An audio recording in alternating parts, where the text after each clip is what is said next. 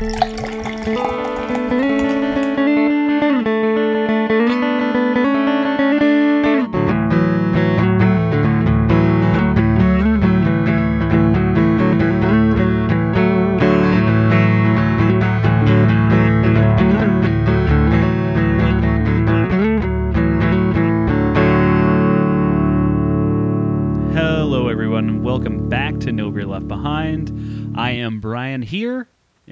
Texas, and I'm joined with some good buddies from across the nation. Up in Tulsa, I've got Willem. Willem, how are you doing tonight, buddy? Good, Brian. How are you? Good, good, good, good, good.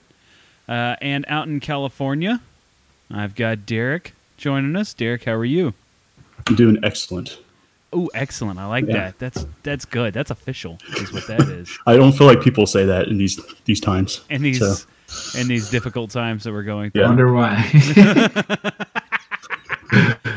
People are scared. Derek's excellent. Just so we just so we're clear, excelente is what we're rocking with. Uh, well, since uh, you're you're on and I see you sipping on something, what uh, what is it that you're sipping on this evening? I've got a German Pilsner. It's a, you you might have to correct me, Radeberger. I'm gonna go with it. Sure, Okay. It's nice. Uh, it's, it's my workout recovery drink. that's I don't know if that's helpful, but that's good. Yeah, no, Oh, you need a good beer after after working out, whatever that is. That's good that you I haven't. I have. I my wife has been working out twice a day, and I uh, walk through the kitchen and grab some emotional support string cheese as she's working out. In the living. And I'm like, doing good, sweetie. You're doing great. I, I'm on the same schedule as her. So Yeah. It's like, what the fuck is happening? Are you, yeah, you're doing great. Are you in between calls? Yeah. I'm like, all right, well, so am I. I'm just, uh, I'm just gonna grab this Coca-Cola Classic and some string cheese, and uh, maybe I'll grab some beef jerky in the afternoon. I don't know if there's gonna be time though, honestly. So you're drinking a German pills, good, classy. Willem, are you drinking anything this evening? Yeah, I am drinking a South African rosé. Uh, because I and I don't even know. Well, it's Radley and Finch. Actually, I think it's pretty good. That sounds like a bourbon name. Uh, I get it partially because our dog's name is Boo Radley. Oh, so you you um, that's good. Bought it for your dog. Did you pour? You know, like, did you let the dog? no, not his- really. I mean, I like that wine because I like honestly. Yes, I do like that association. But I went to the liquor store, and now it's like you can't go in the store. Uh, they have a line like chalked out, like where it's like you stand every six feet down the sidewalk, and you walk up to a table, tell them what you want. They grab it for you out of the store, and then you pay. Right Right. um, hashtag COVID nineteen. And um, where was I going with this anyway? I have no Oh. idea, honestly. Oh, I know. So you grab, so they get, so I like I go to the store. I'm like, I want South African uh, red wine, white wine, and a rosé, all under fifteen dollars, and they'll just go and just grab because like I don't know what they have. I don't know the shit that well anyway. You know, I know some that I like, but I I'm not. I'm really bad about like remembering names of things that I like and taking note of it and all that. So Makes sense. I just like, yeah, that's how I get my wine now. That actually reminds me. I I need to place my order at Total, so I don't have to go in tomorrow. Uh, Total does Total does like curbside delivery now, so you just park in like a designated spot and they wheel it out to your car and put it in the trunk. That's nice. Yeah, hell yeah, I've been doing drive up at the dispensaries. that's good. Yeah, dispensary. That's I don't yeah, or, that order online. Order online. They bring it out to you. Like they, you know, walk up to your car. You give them your license, and they uh, they run it in, verify everything, and then So you're or like- and you give them payment because the banks won't support dispensaries or like you know they, they they don't banks are since they're federally insured they cannot work with anything that is that deals So- in something that's federally illegal it's a really weird Let me get limbo that cannabis is caught in we, we we we get that part. So I just want to run this back. You stay in your car. You hand cash to someone outside of your car, so they can then in turn hand you drugs. Sounds like the traditional way of getting drugs. Yeah. It sounds like we're really going back a few years, you know? loose drugs is, is a loose term. All right, It's a- fine. Cannabis, weed, marijuana. I'll just use Yeah. those terms because those are actual. And then someone Medical. someone outside of your vehicle hands you weed. Do they at least make you drive around the corner of the building where they got a guy like but they well they have to run in to like the secure area where you would normally go, and then also like there's stores now that have uh they have stuff in place like Right. face guards and all that. Do they have drive-through weed places at all? Like the beer barn? No, Guys, no, I got an no one idea. anticipated that this would be okay. This is only okay because uh, because they had to like emergency figure out what the new way to like go about business was going to be. Yeah. I still think they should do drive-through weed places. That'd be fun. They probably will after this. I mean, again, the barn exists in Stillwater, and it didn't take didn't take a, a, a pandemic to get them to approve drive-through. That's all I'm True. gonna say. True. We have a barn Yeah, in Denton too, which is weird. Oh god, Sorry, go ahead. I was gonna say the, the barn in Denton is really weird because I mean you can get some like convenience store shit just at the drive-through. So you're like, yeah, I'm gonna need a case of beer, a couple bottles of wine. You guys got any BC uh, like headache uh, powder? And then we also get a Zippo lighter, a refill pack on that. You guys have prepaid phones in there? We're gonna get one of those as well, and whatever's left out of this and scratcher tickets. Can you go ahead and do that for me? Uh, like they made alcohol delivery legal here. Which that's cool, and I think we talked about that uh, one time when Frank was on, because Yeah. they they've been doing alcohol delivery here in Texas directly to homes in certain areas, and I'm I've been trying to figure out exactly what the designation is, like where the cutoff point is for things, because like Frank can get Favor down in Austin, I can't get it delivered here to my house. I think it has to do with the people who are in charge, like the delivery services that are there, and where they operate out of, more so than licensing or anything. Hmm. Um, but I know like brew pubs. Derek, you you might find this mildly entertaining. Brew pubs here in Dallas are going, "Hey, we should be able to deliver beer directly to consumers," and which on paper sounds great. But uh, the one thing I want to point out to people is these places can't fucking get kegs of beer to bars on a regular basis. How are they going to do like, oh, dude, Timmy needs a six pack over on 12th Street. We got to make sure we drop that off in time. Fuck no. Fuck no, they're not going to do that. Like that's gonna be the giant, the biggest clusterfuck ever. Like, oh well, Our, uh, Dallas traffic is pretty easy to deal with now that people are working from home. Yeah, they're gonna be fucking clogged up with goddamn rental Ryder trucks full of six packs of beer and a bunch of dumbass lost beer delivery drivers going. I don't fucking know, man. I don't know how to get through these streets. I have no idea. All everything's one way. Why is everything one way right here? and that's assuming they'd be able to can this stuff fast enough. Oh, they are. Well, they also are trying to get through back like inventory of, of stuff at the moment. Uh, Yeah. we um, but no, but like we so we have the tap rooms that are the breweries, right? And they Mhm. traditionally could sell direct to the public, like you could buy from them, or they sell to liquor stores and so forth around town. Now they can deliver too. That's what I mean. That's those are the people who are trying to deliver down here, or who are wanting to deliver. Uh, And the funny part to me is they can't do that when that's their job to deliver giant kegs to Mm. Yeah. bars and restaurants. They fuck up yeah, our, our people are good about that. They nail that. They're all over in all over town, liquor stores, in restaurants, bars, like. Oh yeah, oh yeah. But it's also a significantly smaller town. Yeah, I was gonna say it's a little geographically speaking. Well, since I'm out in California, I would say develop an app. Oh yeah, Yeah, it should be easy enough. That's easy enough. Yes, Yeah. thank you. Be right back. Yeah, bleep bloop bleep app done. There we go. Now, I put a, a a a geo fence on this, and we're good, right? That's all we need to do. Frank, do you know that you can? Uh, it's not like an electronic virus. Is he got his respirator? You can never be too sure. oh my word! Oh, did you get your microphone fixed? I'm uh, using the wife's computer. Oh, you're using the wife's computer. Does she know about your proclivities? What? Yeah, his, yes, his, she is uh, now well aware. That's why she got very angry. Oh, yeah. So we, we just will never bring that up again. Um, what happened? Oh, you know, Brian spilled a beer on my computer Virtually. one night. can you take the goddamn mask off? Nope, nope. This is Brian. Brian. Brian. Oh my god! Now his internet's cutting out. That was wild. That was fucking cool. Someone dropped the beat after that. Ryan, Ryan, Ryan, Ryan. Brr, brr, brr, brr.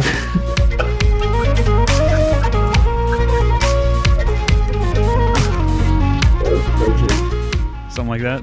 Okay. Yeah, just like that. That was great. Frank's still on mute and he doesn't You're on understand. mute. And he just dropped. He probably, we probably would have heard him if he had just gone off mute. Or if he'd taken the mask off, he probably it's his computer's now scared. Mask, yeah. anyway, uh fucking A. uh Derek, are things that like that out in California where they're they've got liquor stores closed down and and shit? It's it's a little more calm. Also, you can buy liquor at the grocery store. So oh yeah, I forgot. There's that. It's more calm in Yeah, it's- it's- it's weird. Yeah, I mean, maybe we've been shut down a little bit longer. So Ah, I was able to get toilet paper. Oh, nice. ago. So- Holy the, shit. the line at the line at Central Market was about I don't know, fucking half mile long today. It sucked. work. He's trying to drink Got it. through a fucking mask. Why why do we have AA when you could just put a mask on the bitch? oh my word. Frank, you're something else this evening. You're, Oh yeah, that was you're a good one. On a different a good level at the moment. Uh, All right, all right. I guess I'll go bareback on this one. I don't think that's that is definitely not how we're going to be describing it. Oh man, the best part about the surgical mask that the wife brought home today is you can it's a flip on, flip off mask. So I got a No, flip on, flip off for you. It's really, really. okay, Brian, See what I did? I don't want to talk about your birth control. It's okay. Um, so Brian, thanks for asking what I'm drinking. I well, I Uh, would have, but you came on with a with a fucking costume, and then you had technical on like a difficulties. Yeah, Oh, fair enough. Uh, Lacroix, Brian, have you heard of it? Oh, you mean Lachen? Oh, Lacroix. Uh, yeah, add a touch of vodka, and you've got your own, very own personalized alcoholic seltzer. It's pretty good. With twice the burps. yeah. Congrats. I will What- say, what? No, no, pu- what the fuck?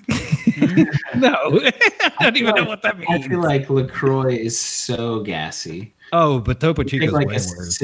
yeah, the, both of those are pretty rough. Yeah, why not do Topo Chico for that matter? because he doesn't want to support Coca Cola. no. I don't think. know. Think about this. Think about where I live. Okay. Not Think about the hipsterness of the Topo Chico brand, and then consider toilet paper is sold out, and then tell me where you're going to find Topo Chico in this town. Are you saying? It's are a you fucking saying? impossibility. Are you saying Topo Chico makes you shit? No, dude. People just fucking hoard it. Like hoard seltzer Topo Chico. Like the HEB brand, stocked. Yeah. It's great. I think it's better than some of the Topo Chico. But yeah, Topo Chico's out of the out of the fucking game at the moment, fellas. Can't get it anywhere here. I, It's so I I'm having I, I'm- People are so dumb. I legit am concerned that I am about to run out of toilet paper, and not for my own concern, but uh, we had a stomach bug hit the hit the Bryan household this week, and four year olds do not handle that well. So that went through my TP stock pretty Hmm. quick, and it was one of those like I'm not gonna I can't I can't say no to this, so let's clean up what we got with what we got and how we're doing it. So I'm not yeah. Boy, that's a lot of detail. No, you have Um, no idea, man. You have no I can idea. only The things that I've seen. The things Hmm. that I have seen. But yeah, no, I'm gonna have to. I'm gonna have to get up early tomorrow in the morning to fucking go buy, goddamn, or hope that I can buy toilet paper like an asshole. You'll be able to find it. You want to give me At some that hints? hour, you should be able to find it. Yeah, maybe. Yeah, maybe. But you know, we we do blame hoarding. The the toilet paper thing is actually more of the uh, the just in time manufacturing problem than the hoarding problem. Hoarding doesn't help it, but just in time manufacturing, most of our shortages during this crisis is actually you can blame on that. Yep. Uh, I can blame it on whoever the fuck I want. I mean, you may, but Saw a you're neighbor. not right. Blamed it on my neighbor. They're they're sitting high on their TP horse right now. I mean, I blame George W. Bush for 9/11, but that's probably just me. Obviously, Or Building Seven, Building Seven taking down the toilet Building paper. Seven. Yeah, obviously, we all know that to be true. Tower seven. Sorry, Tower. No, it's Building Seven. It's Building Seven Yeah, yeah. because it was. Whatever. Yeah, I mean, whatever. You know, I just get my 9/11 facts from the facts. yeah, dudes talking on YouTube. We all know this to be Yeah, true. Oh, God, who else are you? What are you listening to? Fake news? Shit. You gonna tell me that some structural engineers are gonna tell me the truth? Fuck no. They're Doesn't working, happen that way. It doesn't happen that way. They're working for the You- man. You probably also think that malaria drugs don't work for COVID. Hmm. Next thing you're going to tell me, it gives you heart attacks. Yeah. No, I'm not even. I'm not. I'm done joking with this now. This isn't funny anymore. I mean, you know, we should we should all just prescribe Roundup to those people on a whim so that they can like equal chance of solving what you have right now. Like, it's not. This doesn't work like that. Virology does not work like this. The, the way my yard is growing out of control, I could. I would go for some Roundup at the moment. There's a round, yeah. I just spray that right down my throat, Doc. Let's see how this works. spray it inside my my mask that I made at home. Just spray it inside. A case a case of a substance that will probably kill the virus, but also kill you. I'll take my chances. Uh, You said probably kill me. Probably. Worth it. Yeah. You see, you're saying there's a chance, Doc. All right. Okay. Taking it because I can't buy toilet paper at the store. Might as well fucking end it. Mm. Just spray it. Call it done. You know how long I've been holding my shit? yeah, I'm, it's. I think it's about to come out of my mouth like that. Yeah. That uh, Have any idea what a heroin addict goes through until you have COVID?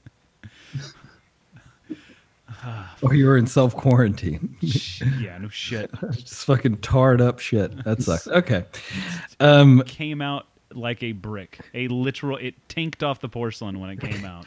my God. What? I'm just saying. In But there could you- while. Could you imagine those people? Right. Look, so heroin addicts obviously choose that life, but opioid uh, users, like people who need that for pain, that's got to really suck. Like not being able to take a what do you mean by heroin addicts Well, that life? Prescribe uh, laxatives for you. Yeah. Yes, yes, but it, so so for older people, Derek, that doesn't always work. It can actually dehydrate. Can you guys hear me? Yeah, we can. So I, they kind of like we'll get address it. stuck in a scenario where they drink I'd the like to go back when we have a moment. I yeah, I got you. Sorry, no, Willem, go ahead. We can go back. Um, heroin addicts largely co- end up that way from being prescribed, Yes, yes, so they don't choose that life. understood. They're understood. like slave to that life. I was not. Yeah, I didn't mean to make light of the heroin addict thing, but I was mainly like talking about the the fact that like okay, so you do get addicted to opioids, and then you do end up going to heroin because it's cheaper, right? And it's more readily accessible. Um, but I feel Forward because it's taking. I feel bad for those people for a very different reason. What I'm talking about is the person prescribed opioids needs to take it, and all of a sudden you can't shit. As an old person, like the Oh, so wife's not grand- saying- you're just saying people who aren't addicted to. yeah, yeah, the wife's grandpa is in that boat, and it's unfortunate because the laxatives only work for like a period, and then it kind of doesn't. And the yeah, sometimes they're like in the bathroom for half an hour. That's gotta really suck. So having been had that happen, it does suck. Yeah, I can only imagine. It's like you you know there's a lot that's getting ready to come out, but it's not Yeah, that's quite- some shit. literally. Do you guys Um, remember the first no, couple episodes that we had where we had bathroom talk and it was like, uh, do you shit next to the person who's in a stall or taking shits at work? We have really matured, haven't we? I Well, mean, can we can we discuss that again now? no, three years later. No, no, because it's not three years. It's honestly about nine months. No, no. Okay, okay. Now that you work from home, right? Are you not happy you don't have to poop next to someone in a stall? I don't poop at work anyway, so points moot. Boy, boy, My bathroom is a single seater. Mm-hmm. I'm I'm regular. It like after a meal, gotta go. That's Also, they're paying you to take a shit. right? I'm gonna t- exactly. I, I, gotta call. I'm gonna take as many of these as I can during a day. I gotta. Man, I've had coworkers who are all about that. Uh, yeah. I can't. like a smoke break. I, I had a coworker describe it as that right there. He's like, oh, I pay they pay so and so to go out and take a smoke break for 15 minutes. I'm about to go drop a load for 15 minutes, play on my phone. He's doing the same thing. I'm like, okay, That's truth. I truth. mean, I guess, but at the same time, I, I yeah, no. you know, no- I'm of no the argument. opinion: add up to 15 minutes, leave early. That's what I, I say. Well, you know, I, I don't know. I think I've told you guys about this that I took up smoking when I worked at Staples to get a 15 minute break twice in a shift. Yeah, we talked about this recently, actually. I fuck, that was a pretty bad habit that I picked up. it was not Well, good. some might call it an addiction, but okay. Eh, habit. I quit it pretty quick. I mean, I kicked that one to the curb. yeah. Once I once I got hired on full time, I was like, eh, I get a 30 minute break at lunch. That's fine. I'm fine with that. That's enough for me. Yeah, Brian's going for a smoke break. I do. I Brian, I've swear to never seen you smoke before. I literally- Yeah, no, it's Staples. literally the first time I, t- I I walked up this dude named Mark that I worked with. I go, Mark, can I borrow a cigarette? He goes, What? I go, Yeah, I'm gonna pick up smoking. he goes, he just started laughing and he handed me a cigarette. The next day, like on the way back home after the that shift, I was like, I'm gonna go ahead and buy a pack of cigarettes and we're good. I don't have to bum any off Mark Yeah. anymore. Problem solved. This is great. this, this is four hours of smoke breaks. Yeah, that's exactly what I did. I, I broke it up. I was like, this lasts me like three weeks. This is great.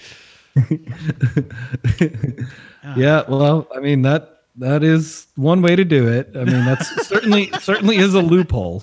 No- Yeah, I got. I we can all agree that's a I- loophole. I got back at it. Yeah, see, the cool part about the smoke breaks is they got to pay you for it. You know what I mean? Oh, that's yeah. Wow, Or at Yeah, lunch. I can't believe they didn't think about that. At lunch, you're off the clock, Yeah. and that's how they get you. you know, I'm going to start taking uh, Cuba Libres breaks. Yeah, no, we should definitely That do work. that. We should start implementing drinking breaks. Where, where's Frank at? Oh, getting- he's on his drink break. He's getting he's at his uh getting fucked up at three o'clock break.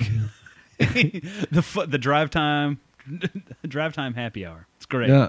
I mean, yeah, so I hope he's not driving home. Always does. Always, Always does. does. Last week we had to stop him. He took it with him. He took it to go, Yeah. and we were like, "It's not a good idea." Oh boy. But yeah, luckily they don't do that. It's it's smoke breaks and I wonder okay, question for the Californian in the room. Does a smoke break include smoking pot? Uh, probably not. Yeah, I, would, Oh, Okay. I, I think there's a lot of places that handle marijuana just like they would handle alcohol, which can't get Yeah. fucked up on the Oh, job. fair enough. Fair. Yeah, it, it uh, I mean, but nicotine is also quite mind altering. It's not like a, you know, you do Yeah, get so, buzzed so is coffee too. Yeah, But is especially it- coffee Is enemas. it more like coffee than THC? I mean, Nicotine would be more like coffee. yeah. It'd be more like coffee. Okay. I mean, I, I've never. Well, I guess I've smoked cigars. Yeah. So, Yeah, but that's not. but I it's mean, also you're, very low levels of. and you're you're, you're Like- getting it differently. You're getting it through your like cheeks and lips. You're not inhaling it into your lungs. If- Yeah, I can't. I mean, be. some cigars. If if you, if I smoke a cigar and it's like one session, I feel buzzed for about a good thirty minutes afterwards.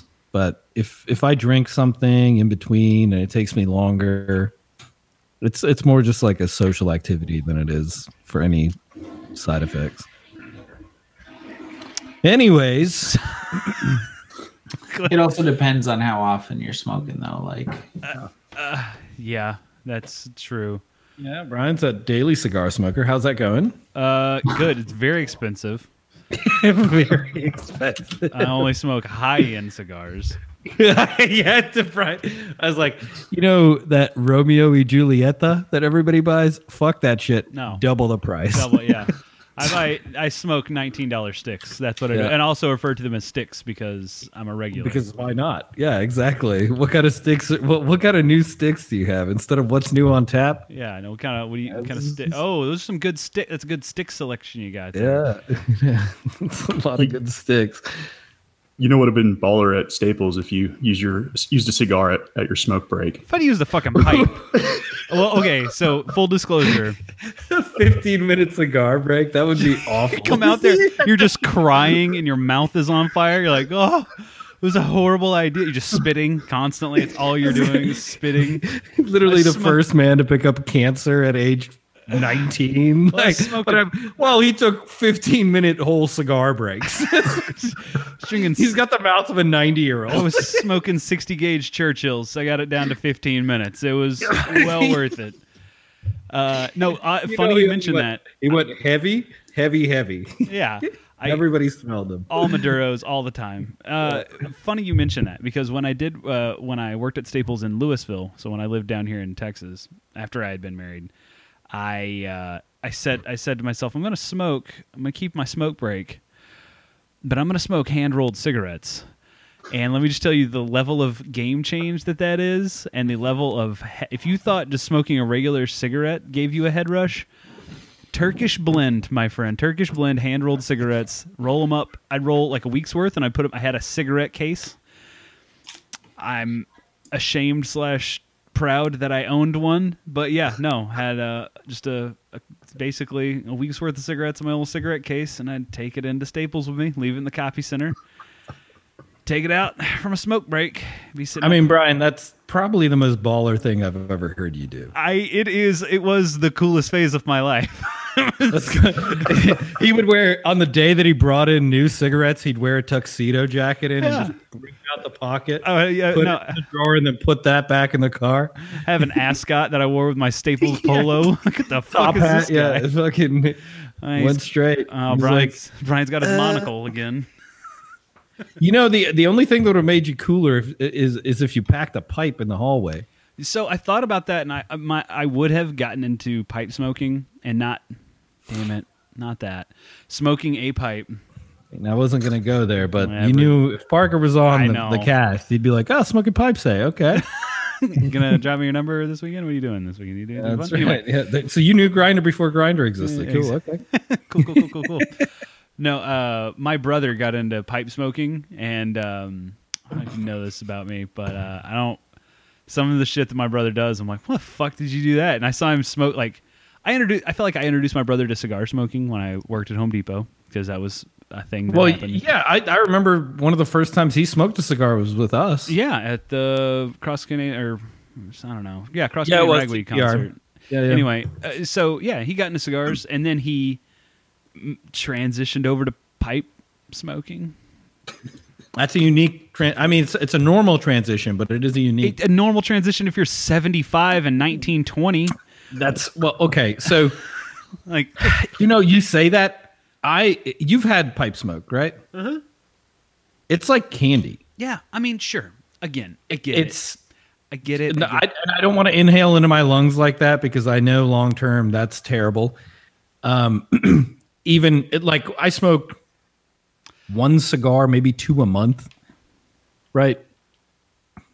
Pipe smoking because of the way it tastes. I know if if that became a that would be a problem. Like it it is very. It's I mean it's like a Juul.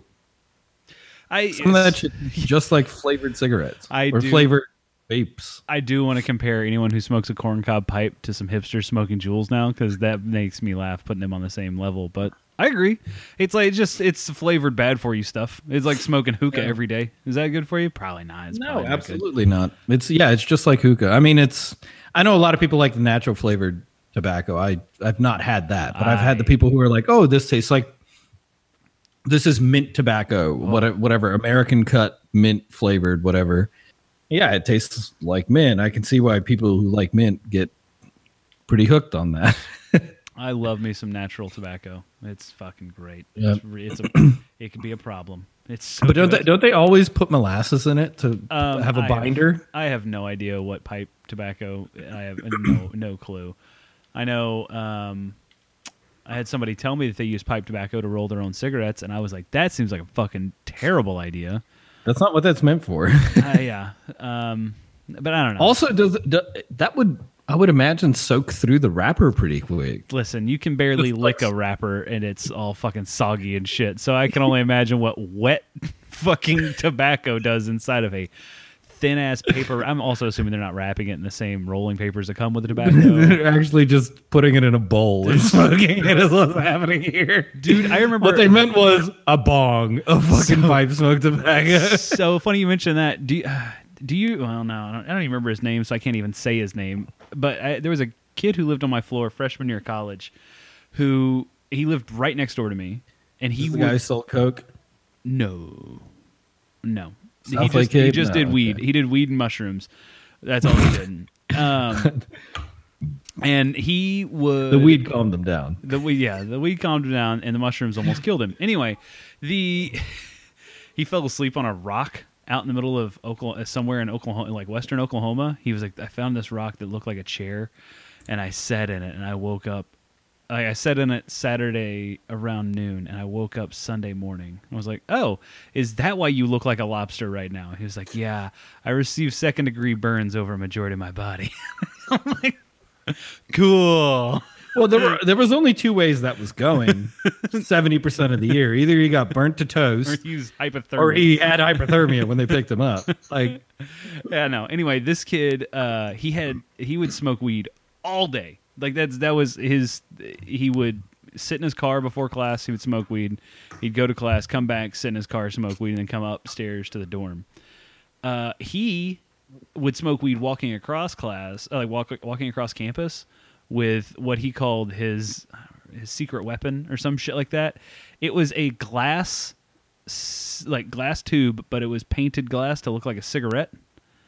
And he was like, "Look, it looks like I'm smoking a cigarette right now." It's like I remember that it dude. smells like you're smoking a glass cigarette full of weed, though. So that's a problem, right? We can all agree that. I not- remember it because he tried to be like, "I can get you one of these," Oh, oh, thanks. and we we all were like, "That looks nothing like a cigarette because a it doesn't burn at the end, so you're sucking on a fucking cigarette, but smoke is coming out of your mouth. It's obviously not a cigarette, but also."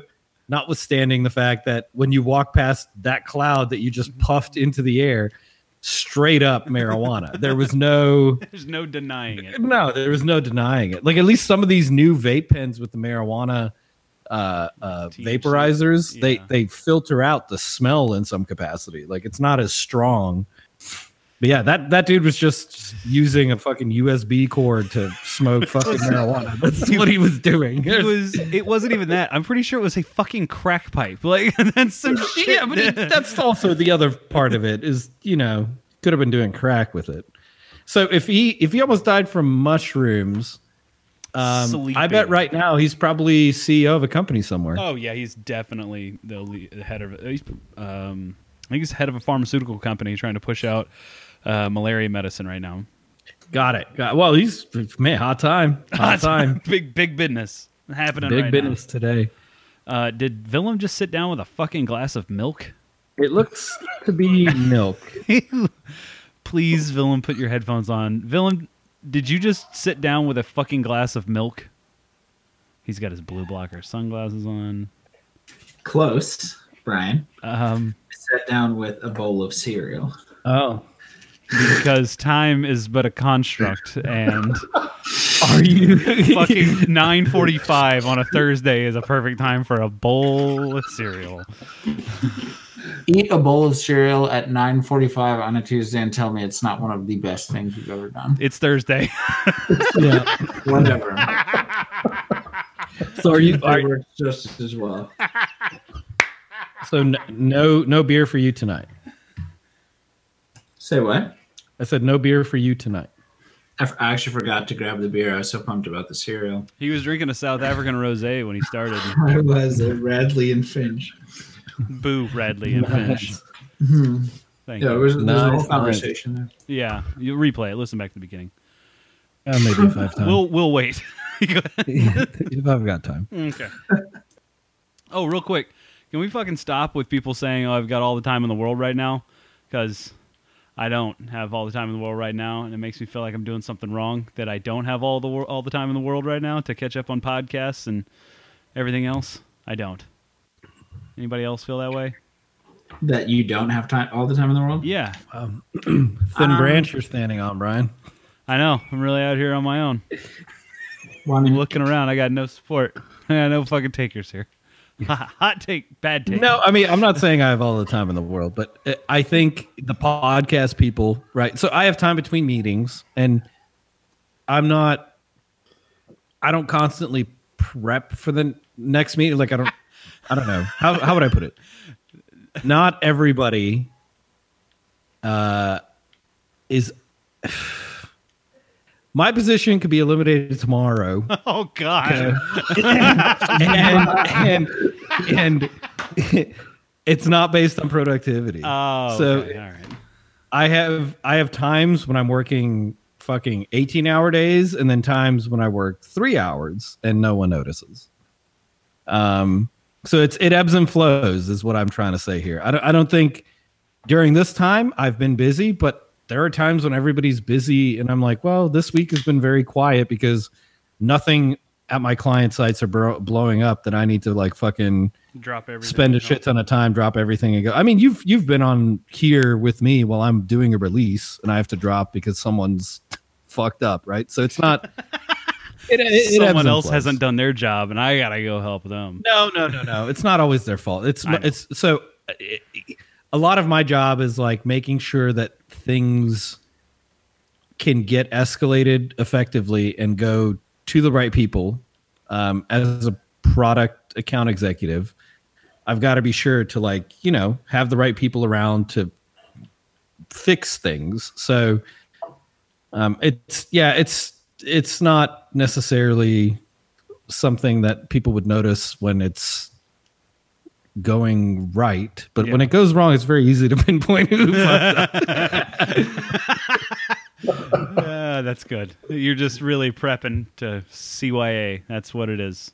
That's all it is. yeah. No, I was trying to explain to my neighbors today what it is that I do, and I'm like, well, you know, like if someone needs to deliver bad news and the client needs to be like, wow, this is actually really bad news, then you get asked, but then you're also the person fixing it. And then the people that I would escalate to are the people who are like, yeah, you guys really need to fix that. you know, like Yeah. it's like, it's not anybody higher isn't going to actively manage fixing it. No, you run into a lot of what I call T Rex arms, which is a lot of ah, can't really. Ooh, I wish I, I wish I could help. You're right, though. Really but- wish I could help. really wish I just can't fully Have you guys reach. watched Portlandia? The the two women who own the bookstore. Anyways, maybe some of our listeners that we have millions of have.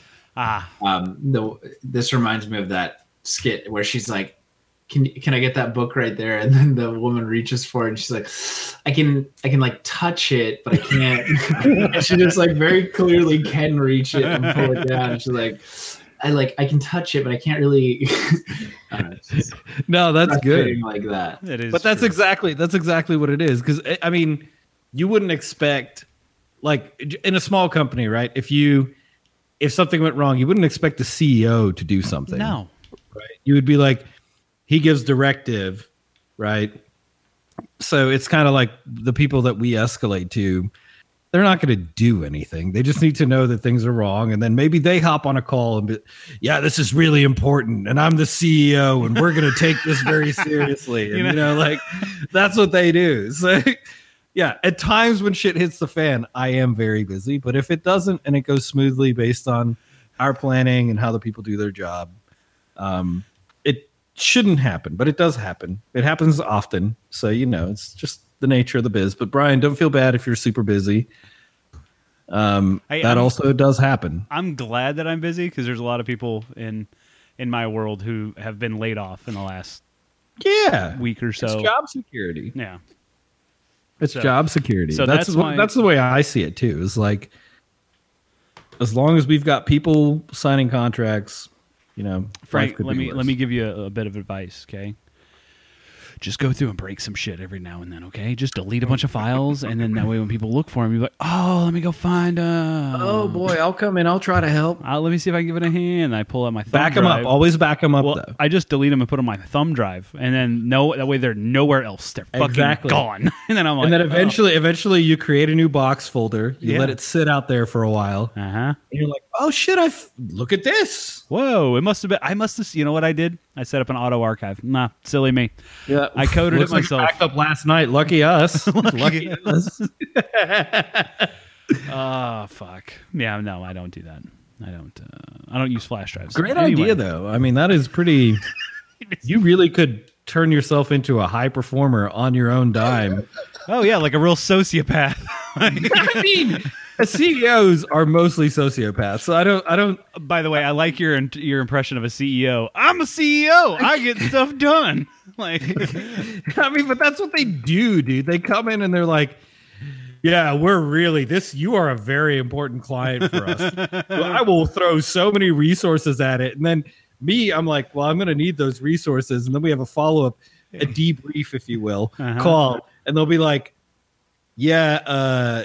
So we're gonna need to probably pull in this team, pull in that team, and you know they're not ready for it. So you're like, ah, No. "Oh shit!" This came down to us all working an extra eight hours a day until this is done because he promised to throw extra bodies at the problem when in fact you can't just do that we had that exact conversation with one of our developers, and it was a fun, fun conversation. And I was like, I feel like this is all just lip service right now, and I feel like It is. nothing's going to be done on the backside. And you know what? Nothing ever fucking happened.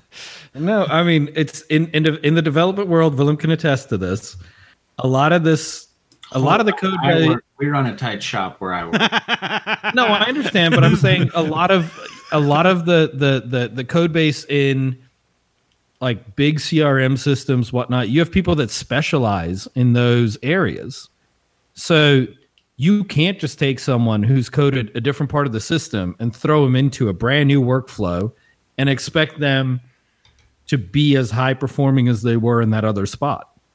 So your estimates have to change, your assumptions have to change, um, or you just leave the person in there and pay them for overtime, or you know thank them a lot, or you know I mean we went through this recently where I on my team, and anytime you bring in a new developer, it's like going to be at least a month yep. until they're able to like actively contribute to your like velocity or like how how how much you're getting done. Absolutely. if not longer. I mean a month is kind of short It depends on the cl- complexity of what you're asking them to do.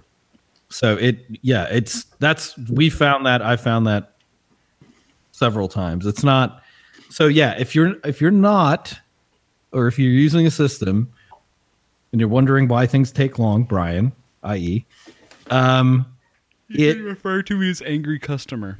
yeah if you have Brian angry customer Thank syndrome. you. Thank you. Um, it can it can be very very easily explained by the fact that some team got under resourced and unfortunately got overcommitted and or someone quit that also happens No. and turnover. as a result they fell behind and their manager just kept saying the date's the date so it's not Oh my god. it happens all the time Uh, I'm not even gonna get. I'm not even gonna go with that. I, I had a I had a supervisor one time who that was his uh, car always like always saying, and it was at Staples that he had this in print production. He was like, "Well, you told him that was due date. That's got to be the due date." I'm like, "All right, you fucking run it. What are you gonna do? What, how are we gonna get this job completed with zero working printers?" Like, and it just yeah yeah exactly never crossed his mind that you cut me off with the knees chap yeah, yeah. I'm like, ah, you fucking idiot! like you don't you don't know what the you yeah. Yeah. No, uh, you know what? We're in a happy place. I'm not going to go back there. I'm not going No. back there. Not Well, in any case, Derek, do you have a lot of time in your hands at the moment?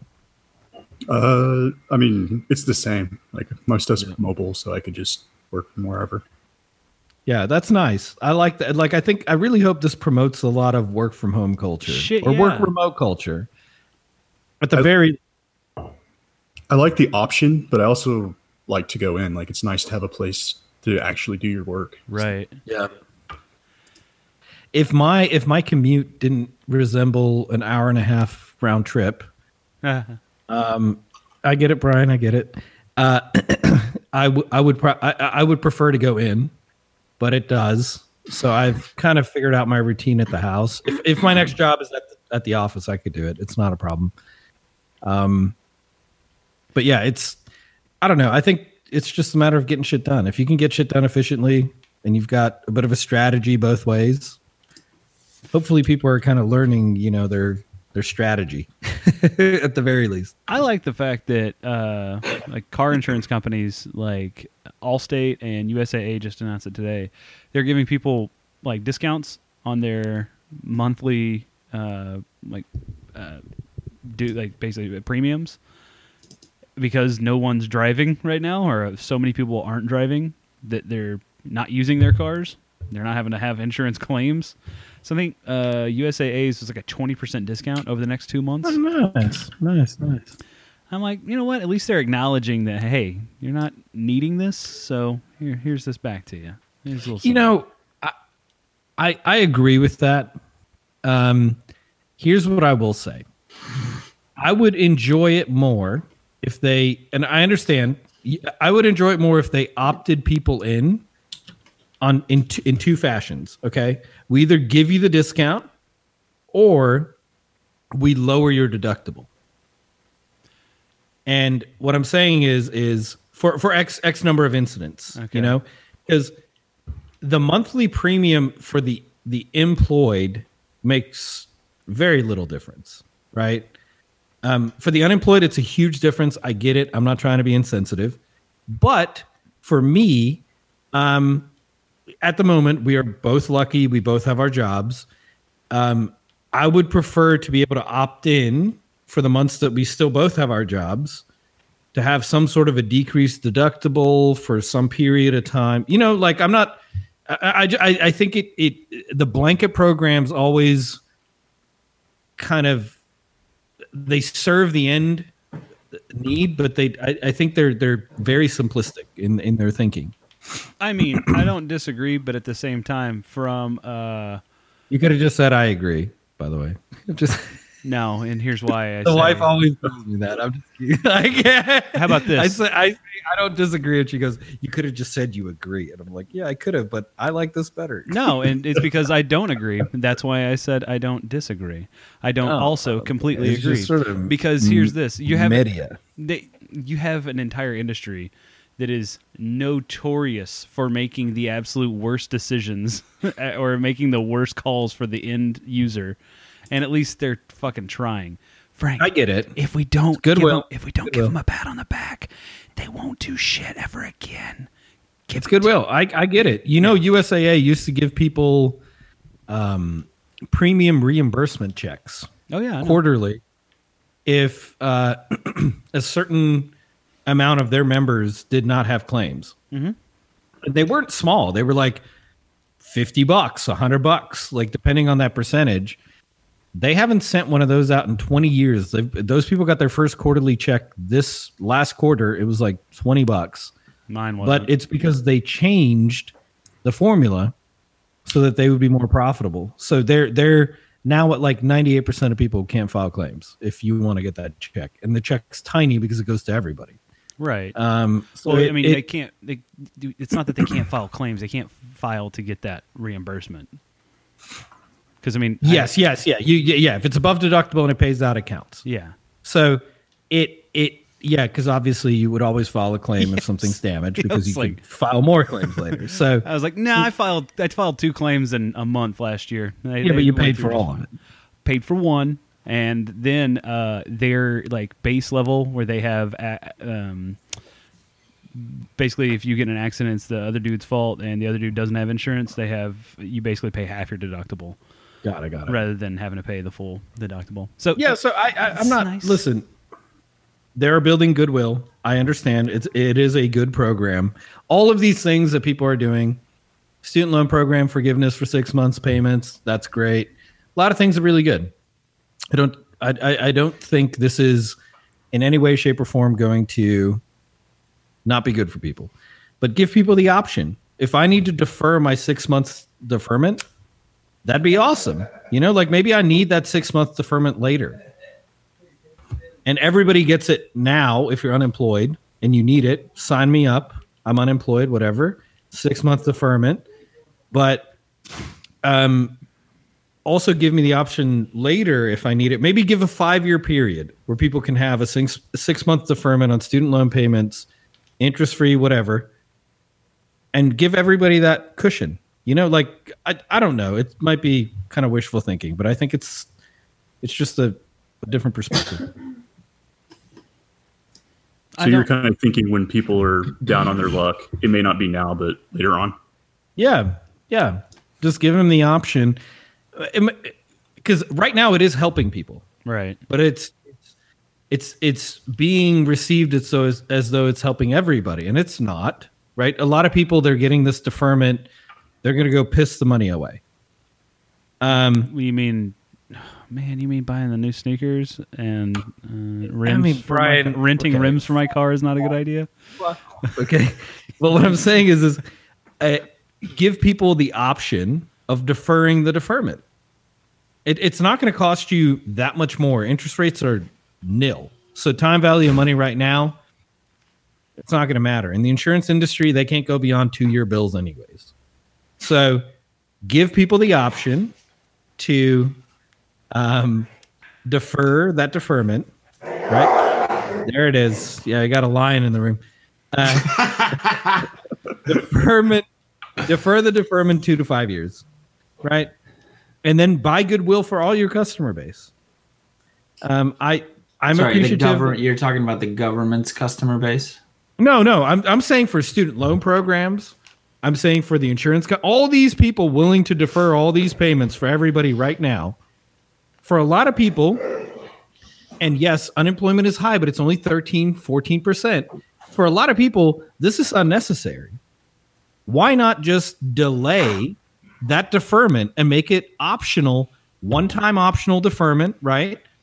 Due to COVID or due to this program, um, make it a one-time optional thing where on your account it's a checkbox. Has taken the deferment for six months, has not, and that checkbox remains in place on your account for four or five years, and you get to have the benefit of this safety net for the next four to five years if you haven't taken it yet. That's my idea. That's the platform Frank is running on in 2020. right. I think that's a good idea. You will have to stand in line for five and a half hours to cast your vote for Frank, but it's there, and that's what really. It just seems like a more efficient way of doing it. Is all I'm saying. Like I don't know, just just a thought. Hmm. I don't think this country runs on efficiency, Frank. Yeah, probably not. You're right. We built we built a monument to fucking four presidents in the side of a goddamn mountain. Do you think we're worried about efficiency in this bitch? You guys were just talking about job security and it's like ways to ensure job security and Yeah, you got to waste a little bit to secure your job. You know what I mean? exactly. Hey, Mrs. Frank, hey. No, he's she. Can't says hear us. hello. Okay, all right. She, she wasn't on mic. Brian, I think I'm gonna uh, take off. You're gonna take off those glasses. No, leave. Like I think I'm gonna leave. Don't you dare leave me, Willem. You son of a bitch. this was this. Don't you know how marriage works? How dare you? I get half of what you said. Jeez, I don't know what I, I didn't know what I signed up for here. Yeah, clearly you didn't see on the you didn't read the, the fine print, hombre. All right, All Willem. right. Well, uh, it was good having you on. Enjoy your uh, honey nut Cheerios. Hey, uh, they already I already finished that. It's probably why I'm sleepy now. I that can't be good. it's a lot of sugar for you to just be like, I'm tired now. He's eating a very very clean diet aside from honey nut Cheerios. At 9:45 on a Thursday. I'm running a I'm running a low grade type two beatus at all times. Yeah, I was gonna say, do you have a fucking nice glass of buttermilk with your fucking cereal tonight? just straight okay i that is a great reminder brian. The other so we got we got buttermilk for something else uh, but we accidentally got way too much buttermilk. We got a gallon Happens of all the buttermilk time. we got all the time. two half gallon things of buttermilk. Well because the thing that i'm making the recipes in metric and uh so like i we did the conversion wrong. I did the conversion wrong. Uh and so and There's a I didn't like double check my online. math. It was like one of those where it's like, you know, real like Google it real quick and then just do a little quick. Mm. Anyway, uh ended up with a lot of buttermilk. made myself a bowl of cereal, not looking or thinking, grabbed the buttermilk. Pour, and I go to take a bite of the cereal and just straight buttermilk. I was so mad. Dumped the buttermilk down the drain and Oh, replaced it with 2% or whole Oh. milk. It's strictly whole milk in this house. Uh, listen, buttermilk is it's really really beautiful when it's cooked, but Yeah. as a as a milk substitute, ooh, it's yeah, it's too much. can you imagine going Yeah. from like I we drink nothing but almond milk in this house to Yeah. only buying buttermilk from now on. it's chewy. It's I, I feel like there's a the texture. Is this kind of cottage cheese but more sour? Oh, gross. Very similar. Okay, let's just quickly, Willem. Let's hit the hit hit this topic. Cottage cheese at old folks' homes. Oh, yeah. The Is World there- War II generation, they used to love that oh, shit. Oh, Any more anything more disgusting? Dude, No, Yes. not just cottage cheese. It would be like cottage cheese topped with mandarin oranges. Oh, and yeah, put, like, for- pineapple, salad to pineapple. Pineapple. pineapple, all that shit.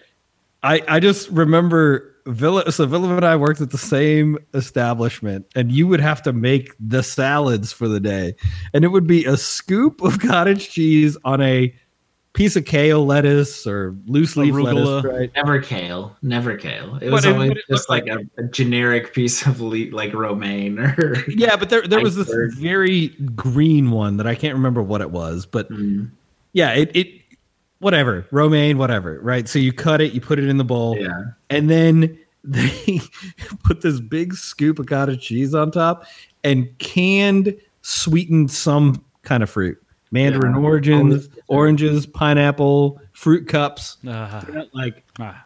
is yeah i i would get it hello on their own. did do you remember the people that put pepper on that shit Yeah. yeah the fuck out of here. all of that all of that they would put pepper on it and then you'd have the bulletproof coffee by the way that this generation thinks that they rediscovered fuck no Yeah. The World War II generation would take two dabs of butter and add whole milk to that bitch. They're yeah. living a Everybody good knows life. about bu- bulletproof. Yeah. The shit we saw at the nursing home with that generation making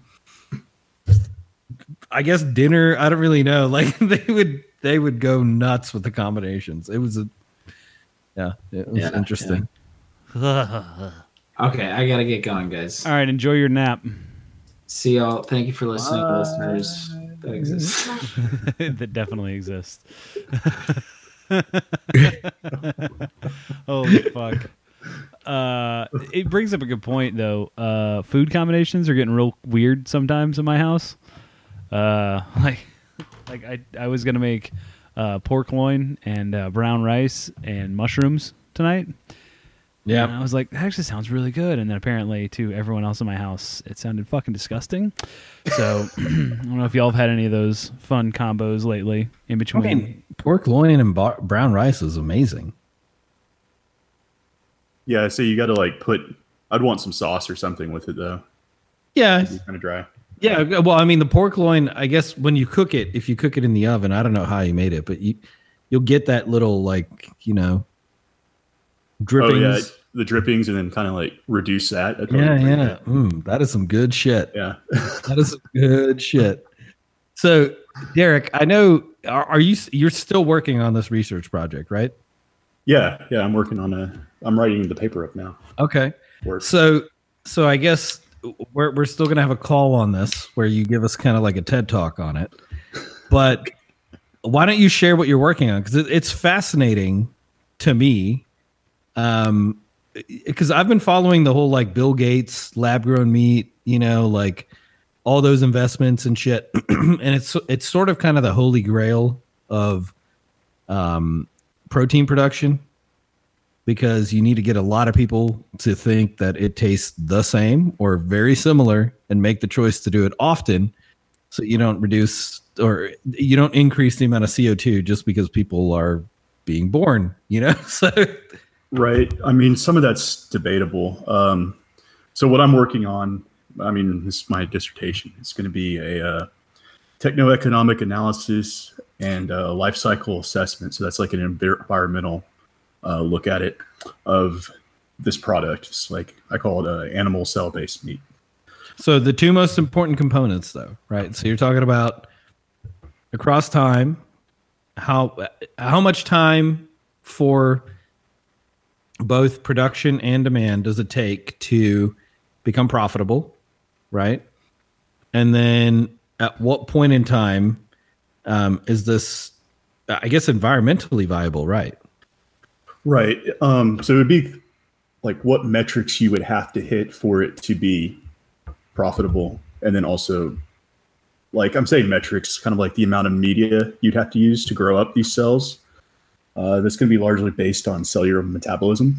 Okay. there's- you'd have to look at the different pathways and whatnot for that.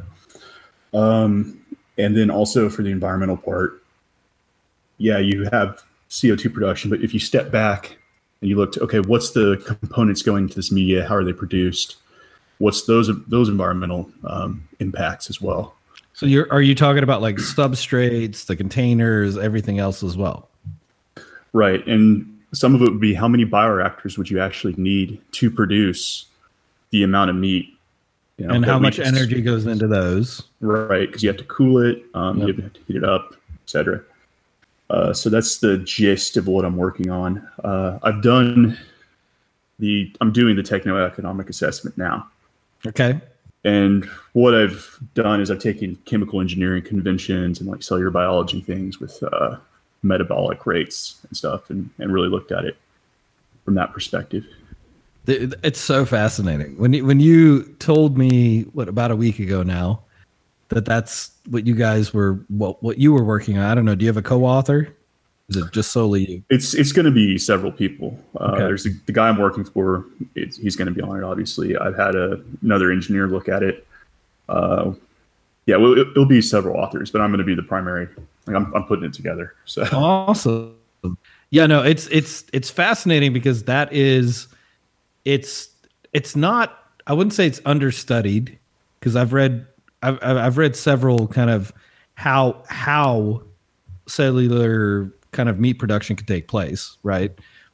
But this angle to it I've not seen, but a lot of uh, so a lot of what I've seen on the the sort of techno-economic analysis has come from Wall Street. It has not come from academia. So most people are making assumptions not based on um, anything more than maybe four or five variables, right? So you're not talking about all of the inputs, throughput, and then output. You're talking about the output comes to us like this, and then that would make it profitable.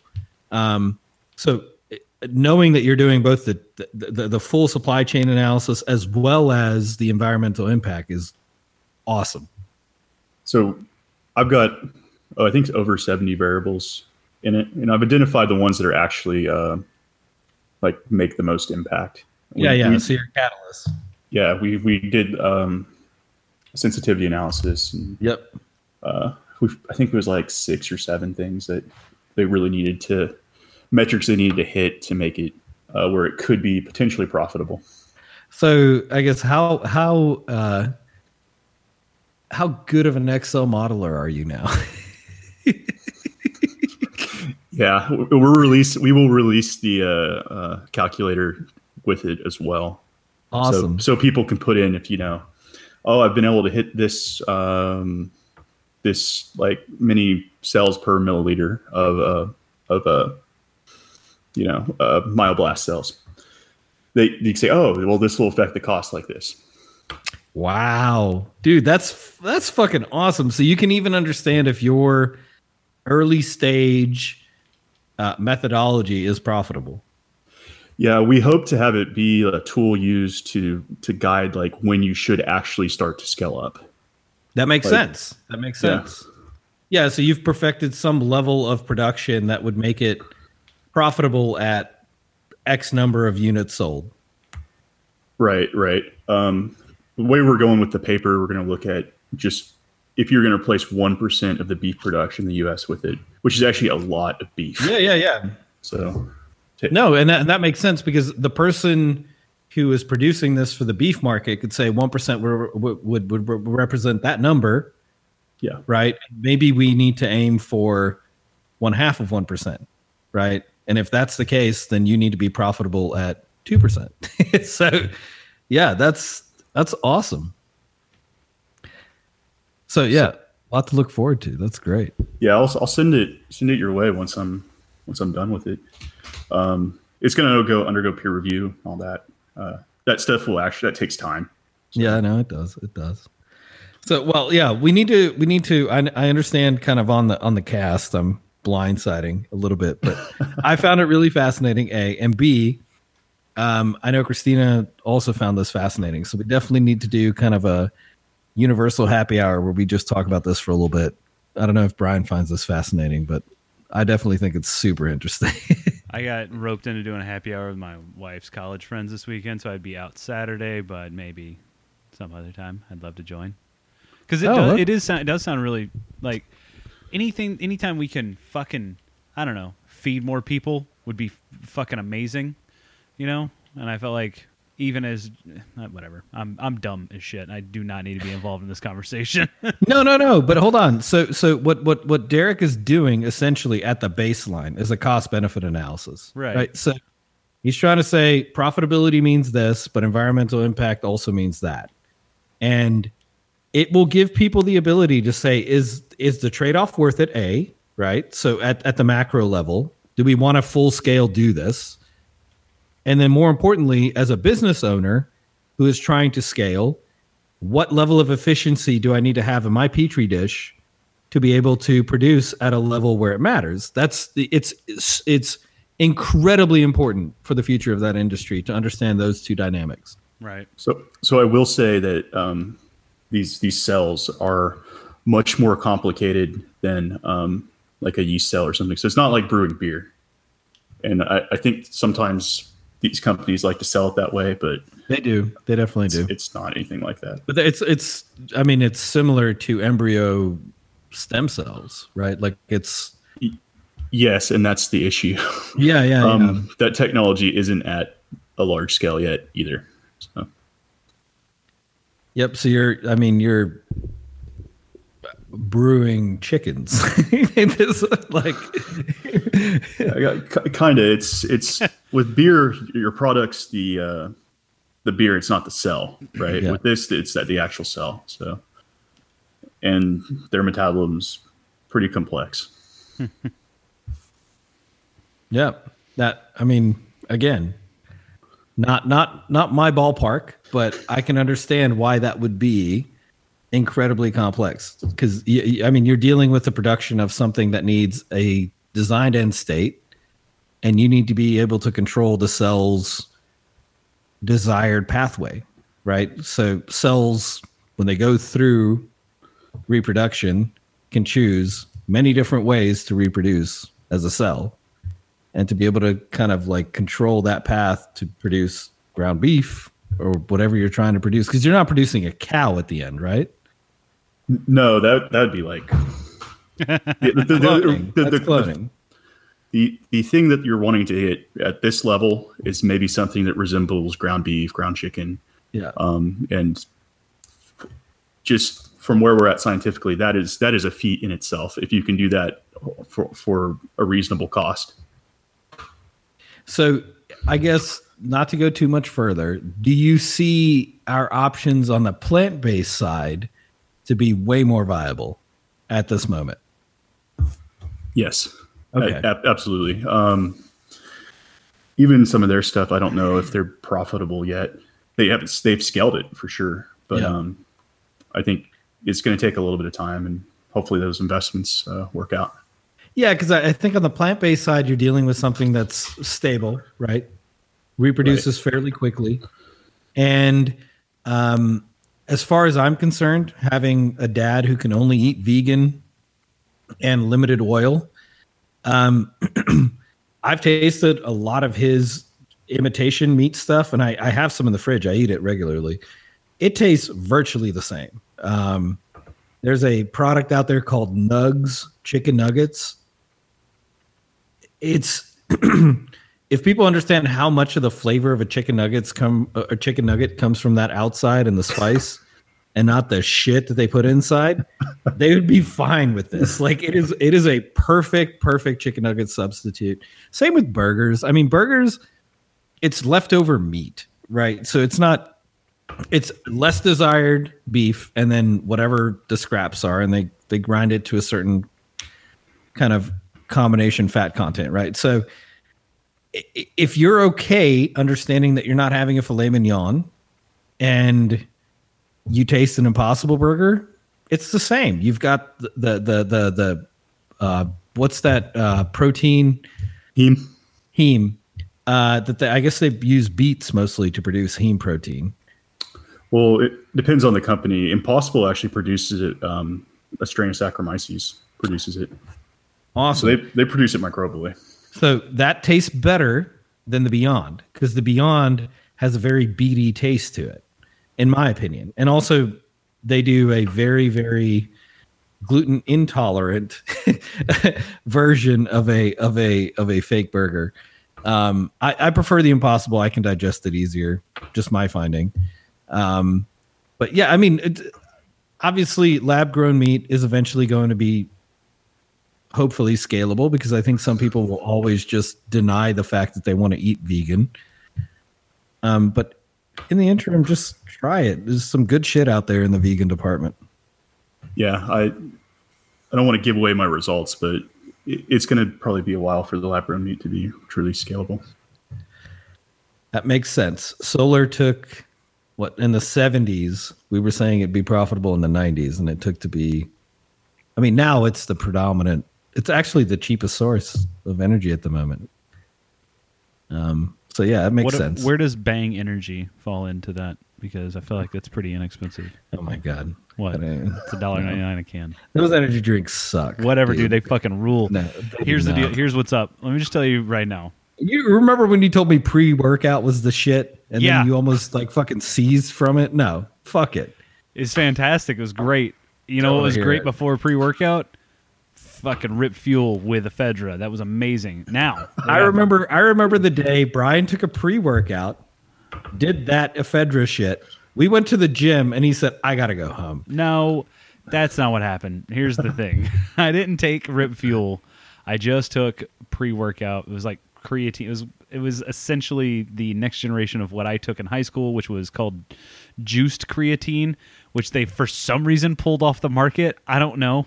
Fucking for It whatever is reason. incredible how most of these things get pulled off two to I- three years down the line. so weird. Just such happenstance. When I was in high school and I took juiced creatine, I shit you not, I increased my bench press max by 80 pounds in about four weeks. Sure, sure. It the only time I ever beat Derek in a workout was when I took pre-workout. Never happened again because I was so scared of my life after that.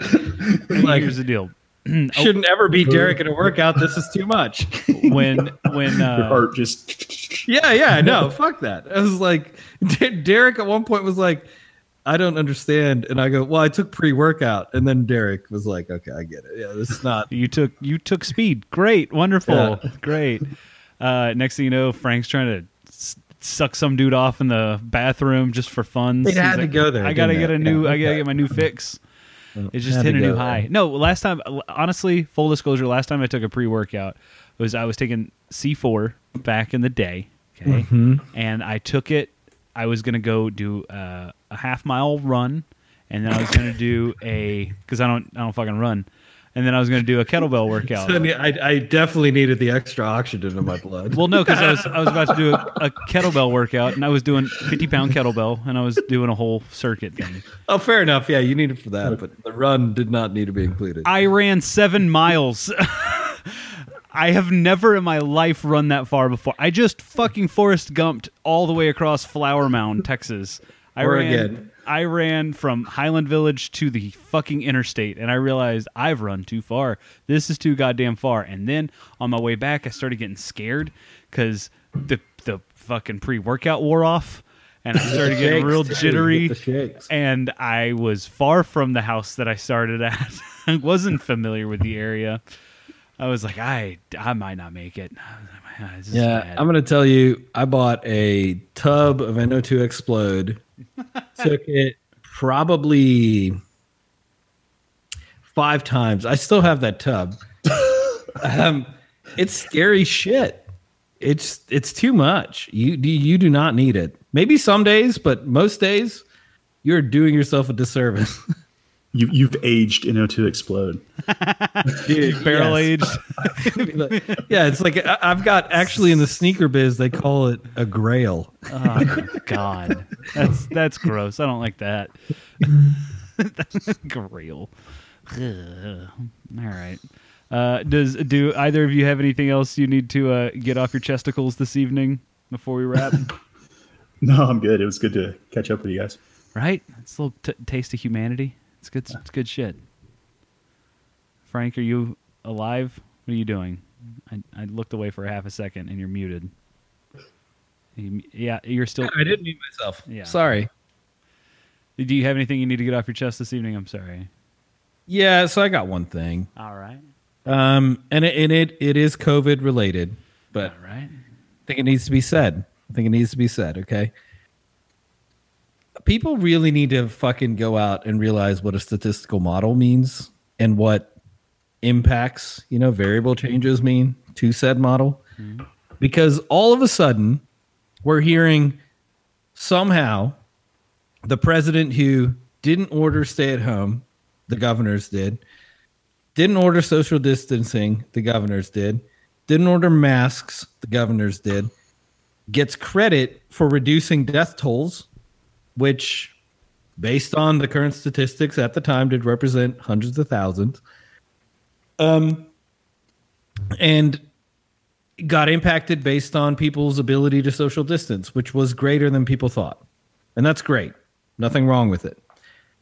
But we can't attribute, right, the end state to someone who did nothing to impact the end state. It is it is just frustrating to me. Um, it's such an obvious thing. It's like, yeah, so Brian's driving the car, Willem's in the back seat yelling at him, telling him, just go faster, Brian, go faster, don't do shit. And then Brian decides to step on the brake, and Willem's get, getting credit for the car stopping. It just doesn't it doesn't add up. You know, it's not Willem did everything to make sure the car went faster. Brian was like, "Well, maybe we shouldn't go much faster than this, and that's a stop sign, so let's stop." Um, it just, yeah, it, it frustrated me because, and actively will for the next two weeks because right now they're taking some sort of a weird victory lap that we're only going to lose sixty thousand people to fucking COVID and not one hundred and fifty thousand, which, you know, I guess, yeah, choose your battles, but I'm certainly not dancing in the street over highly preventable deaths um, if we took it more seriously. So I don't know.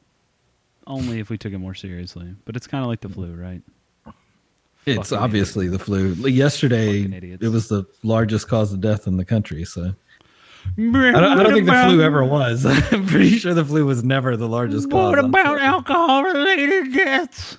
Yeah, no, it's always there's always something if it continues through society. And then uh, you know, in some capacity, the worst part of my kind of psyche wishes this started in like fucking Montgomery, Alabama, or like fucking the the villages, Texas. You know, like somewhere where this fucking asshole has 100% support and it just wiped out 20% of that community or whatever. Um, because then people would take it seriously. Like it's just one of those things where it proves out in the communities that it hit and and built in. And then sure, in other communities where they have ICU beds, it doesn't prove out. The point was never that it kills people based on the fact that it is a disease. It kills people based on the fact that we don't have enough equipment to treat the people that need the equipment, and we don't have enough um, understanding of the disease to to scale our ability to respond to it. So we don't know exactly who's going to need the ventilator or who crashes really quickly, and by the time they crash, it's too late, right? So it's like it's this indeterminate object that hit New York City and you know now we're just going to blame the liberals for it in some capacity it's it's frustrating to me it's frustrating Well, I think any big city was going to have to face that issue when you're kind of living on top of each other. It's going to hit it harder. but it, it doesn't make it it doesn't make people's concern and um, not alertness, but but but um, warning. What what is that in mass? I think you're talking about heads up. Yeah, heads Give him, give him a heads um, no, so pe- people's concern and, and and and worry, fear, whatever, it does not it does not justify the fact that individuals are now saying, "Yeah, no, they were all wrong. It was all fake news." Whatever. We have the highest death count by the end of this. We have the highest case count by the end of this. Um, we are in no means in a state to even understand how many people had it. Um, we're going to reopen the country. It's just going to take over again. We don't have an antibody test that's working. The current antibody test failed today. Um, FDA approval. The one that everybody was like, oh, we can roll out that next month. It has a 30% success rate of identifying antibody patients. So, antibodies in this virus, according to a French study, which is the from an epidemiological kind of standpoint, the French are very fucking good at this. They were the first ones to identify Ebola, cholera. They're very good at this. That's why those things have non-American names. So um, they they identify this shit. Um, they've been trying to do antibody testing. In their studies thus far, it seems as though under 30, they have a less than 5% success rate of antibody creation in um, healed patients or non-symptomatic patients. Uh, in individuals above 60, it's only 30%. So it's seeming more and more likely like this is a seasonal flu type deal. And if that's the case, and we're dealing with a currently worldwide 3.7, but most likely 1 to 2% death rate, that's a pretty big problem and we we can brush it off if we'd like that's fine but right now it's not something that looks entertaining to to be able to you know get just going to the fucking market on a daily basis i don't know just doesn't seem like it's cool No, not really. No. so uh, yeah it's it's frustrating to me because statistics seem small until you put them into a population. And then it's no longer small and it's way more un- unpredictable because your variables are human to human. So there are things right now about this virus we don't know simply because the perfect variable of a human hasn't been infected with it yet. Yeah. so we'll see. Hmm. I, I the weird shit that I'm living with right now is like having conversations like this with people and not having this shit sit with me like while I'm trying to fall asleep at night. Because honestly, it's the weirdness that that I'm living with, and I know that's not everybody. And Frank's gone. I didn't look at this goddamn screen before I started talking, but like I, it's the weirdness that I'm living with. No i'm, I'm here i'm just plugging the computer in Oh, okay. Uh, I um, like w- w- was up until like two o'clock in the morning the other night, just talking to my wife about like what what a future looks like, and I was like, you know, uh, very frank with her. I'm like, what's things are going to look very different. Uh, people should be behaving very different, like from this point on. And I was like, a lot of people are going to complain that they missed time before all this went on, but in reality, like that's the same mentality that my parents' generation lived with. Uh, you know, coming out of the Great Depression and out of World War II. Like, oh, I miss the way things were before. Like, bitch, we have the internet. Like, what are you talking about? Like, there's the the same like feelings and emotions are going to be tied to uh, pre-COVID time and post-COVID time. And the reality is, all times uh, deserve uh, the proper lens to review actions through. And Frank, to your point, I think it's you're 100% correct saying what you said about hey, let's not give people credit for shit they didn't do. Let's also not blame people for shit they didn't do. Acknowledging that no one could have, literally, no one can predict some of the things that have happened out of this. Like, let's stick to the facts, the things that we can address, which is that some people ignored science And if they ignored science in this round, the some of them are the same people who are ignoring science when it comes to climate change. Connection? I think not. I think like you, you have to start holding Yeah. people accountable for the shit that they don't believe in because it doesn't fit a narrative that they subscribe to. But you know, it's it's their easy acceptance of unproven science that scares me the most because they're the people who go, okay, we're in a problem now, and now they're preaching the the hopeful gospel of vaccines and kind of viral trials with this fucking malaria drug. I don't think people know the stats behind that. Most of that shit fails multiple times. I mean, we don't have a cure for AIDS. Like I, I don't Magic yes, we can be here. hopeful about all this stuff. We can for sure hope that some of this stuff works. But preaching as though that hope is three months down the line, that's fucking bullshit. It's if it is, we're lucky. Yeah. it's it's kind of like trying to get people's hopes up too early. You know, you haven't you haven't done the things necessary to like, Yes. oh, we have some preliminary results. That's that doesn't mean that's the actual case. Right. No, and and and, and the preliminary uh, preliminary results. If the preliminary results proved out for all of these fucking drugs that have gone through trials, cancer would be cured by now. Um, we have very encouraging preliminary results until you check in with someone two years down the line, right? Like, it's it is important to go through a trial. It is important to heal people in a trial, but people need to understand when you are part of a trial, you are taking a risk. And and it might prove out that in two years everybody that you give the malaria drugs to die of massive heart attacks. And what are they going to do then?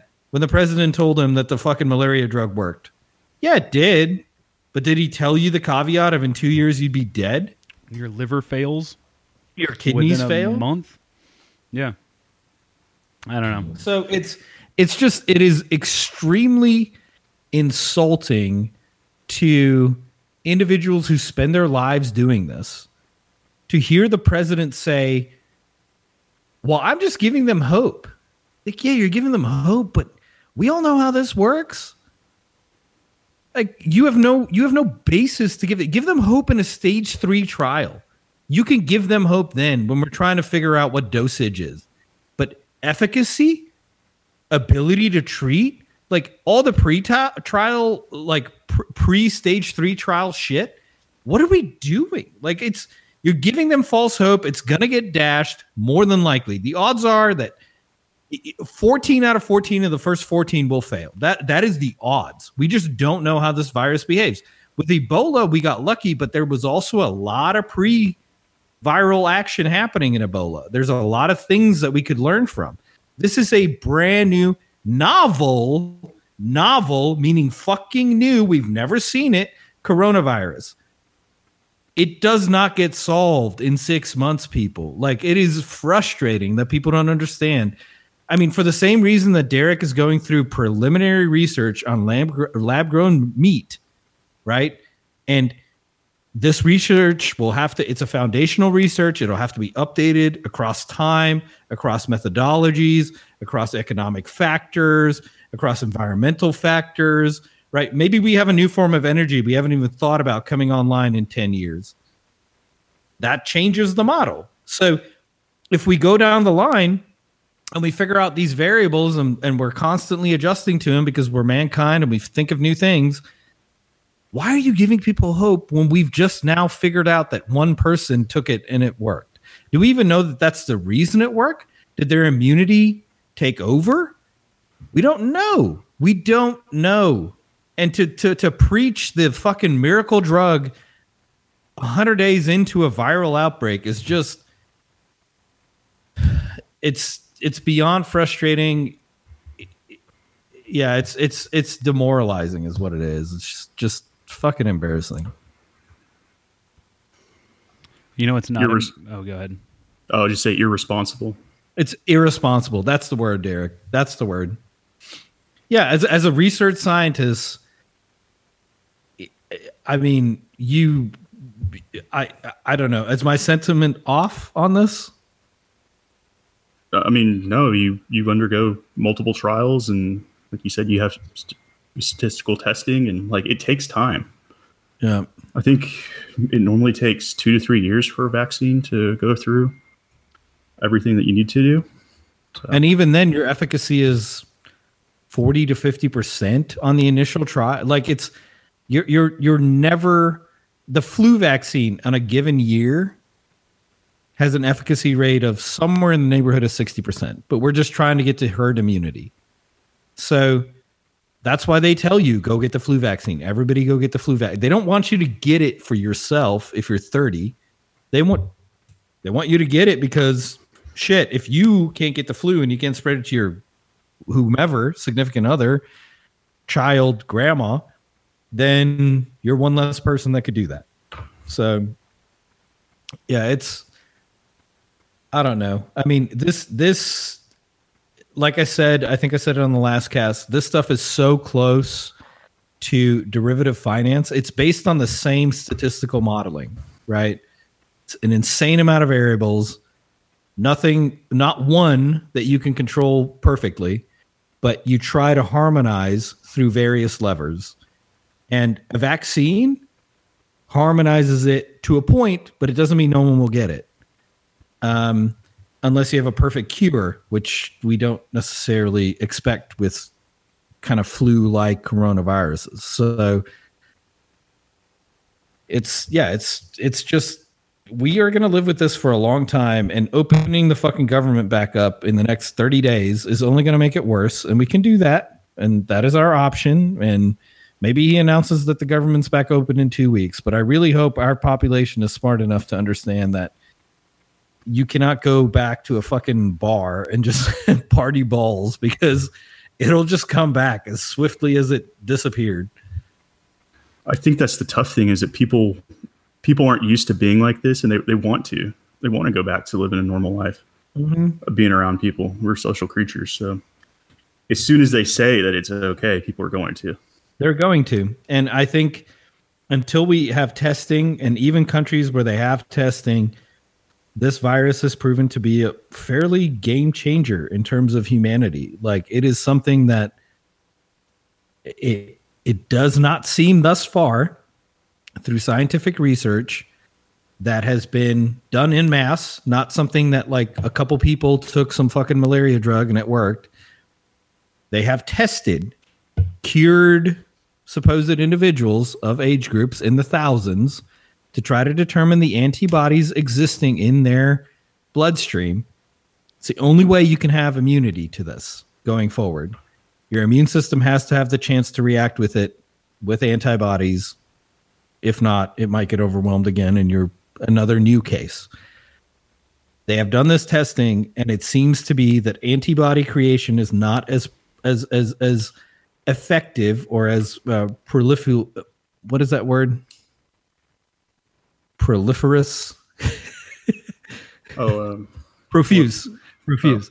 Um, yeah, it's not as profuse at creating antibodies, your immune system, if you don't get infected heavily with this virus. So 60 and up seems to be, they get it once. If they figure it out, they have some very, very strong um, immune reaction to create antibodies. For someone that's not asymptomatic, but has the virus, they essentially are just a carrier similar to the fact that your local armadillo carries fucking leprosy but shows no antibodies to leprosy.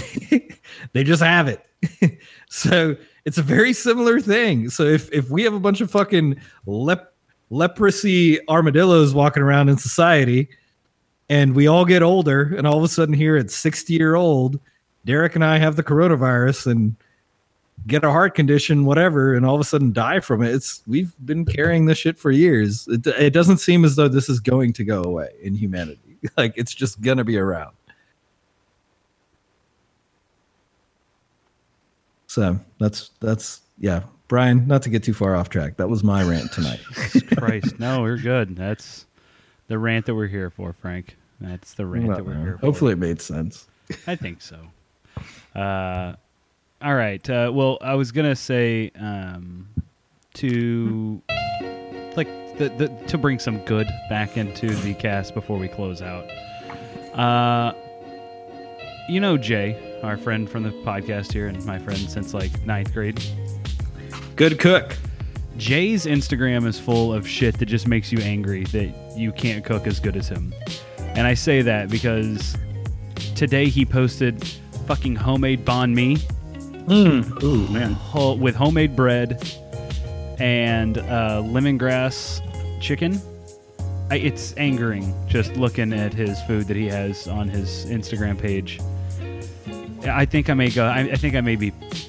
I, I have. I may have to link do it from uh, at Beer Left Cast just so more people can see the shit that he's making. I mean, he's he made like what the fuck. He made mac and cheese, homemade mac and cheese for his daughter with peas and uh, a bunch of other shit thrown in, trying to get it, her his daughter to eat more veggies. That's for a kid. She's like a year and a half old, and he's busting out ruse just to get his kid to eat more fucking veggies. And, and then right behind that is some hot chicken sandwiches that he made. I'm like, I fucking. Uh, anyway, there's some good being done out there, and some freaking. I don't know. Food geniuses, home food geniuses are whipping out some delicious ass meals. Listen, listen. If you're not cooking in this time, I don't really know. I mean, I understand, Brian, you don't have a lot of time, but Oh, but I have time. you have some time, right? Time. So it Time. the prep work to cook in herb. the prep work to be uh, bread making is even less than actually cooking. Try to like try to bake a couple good breads. It's actually very simple.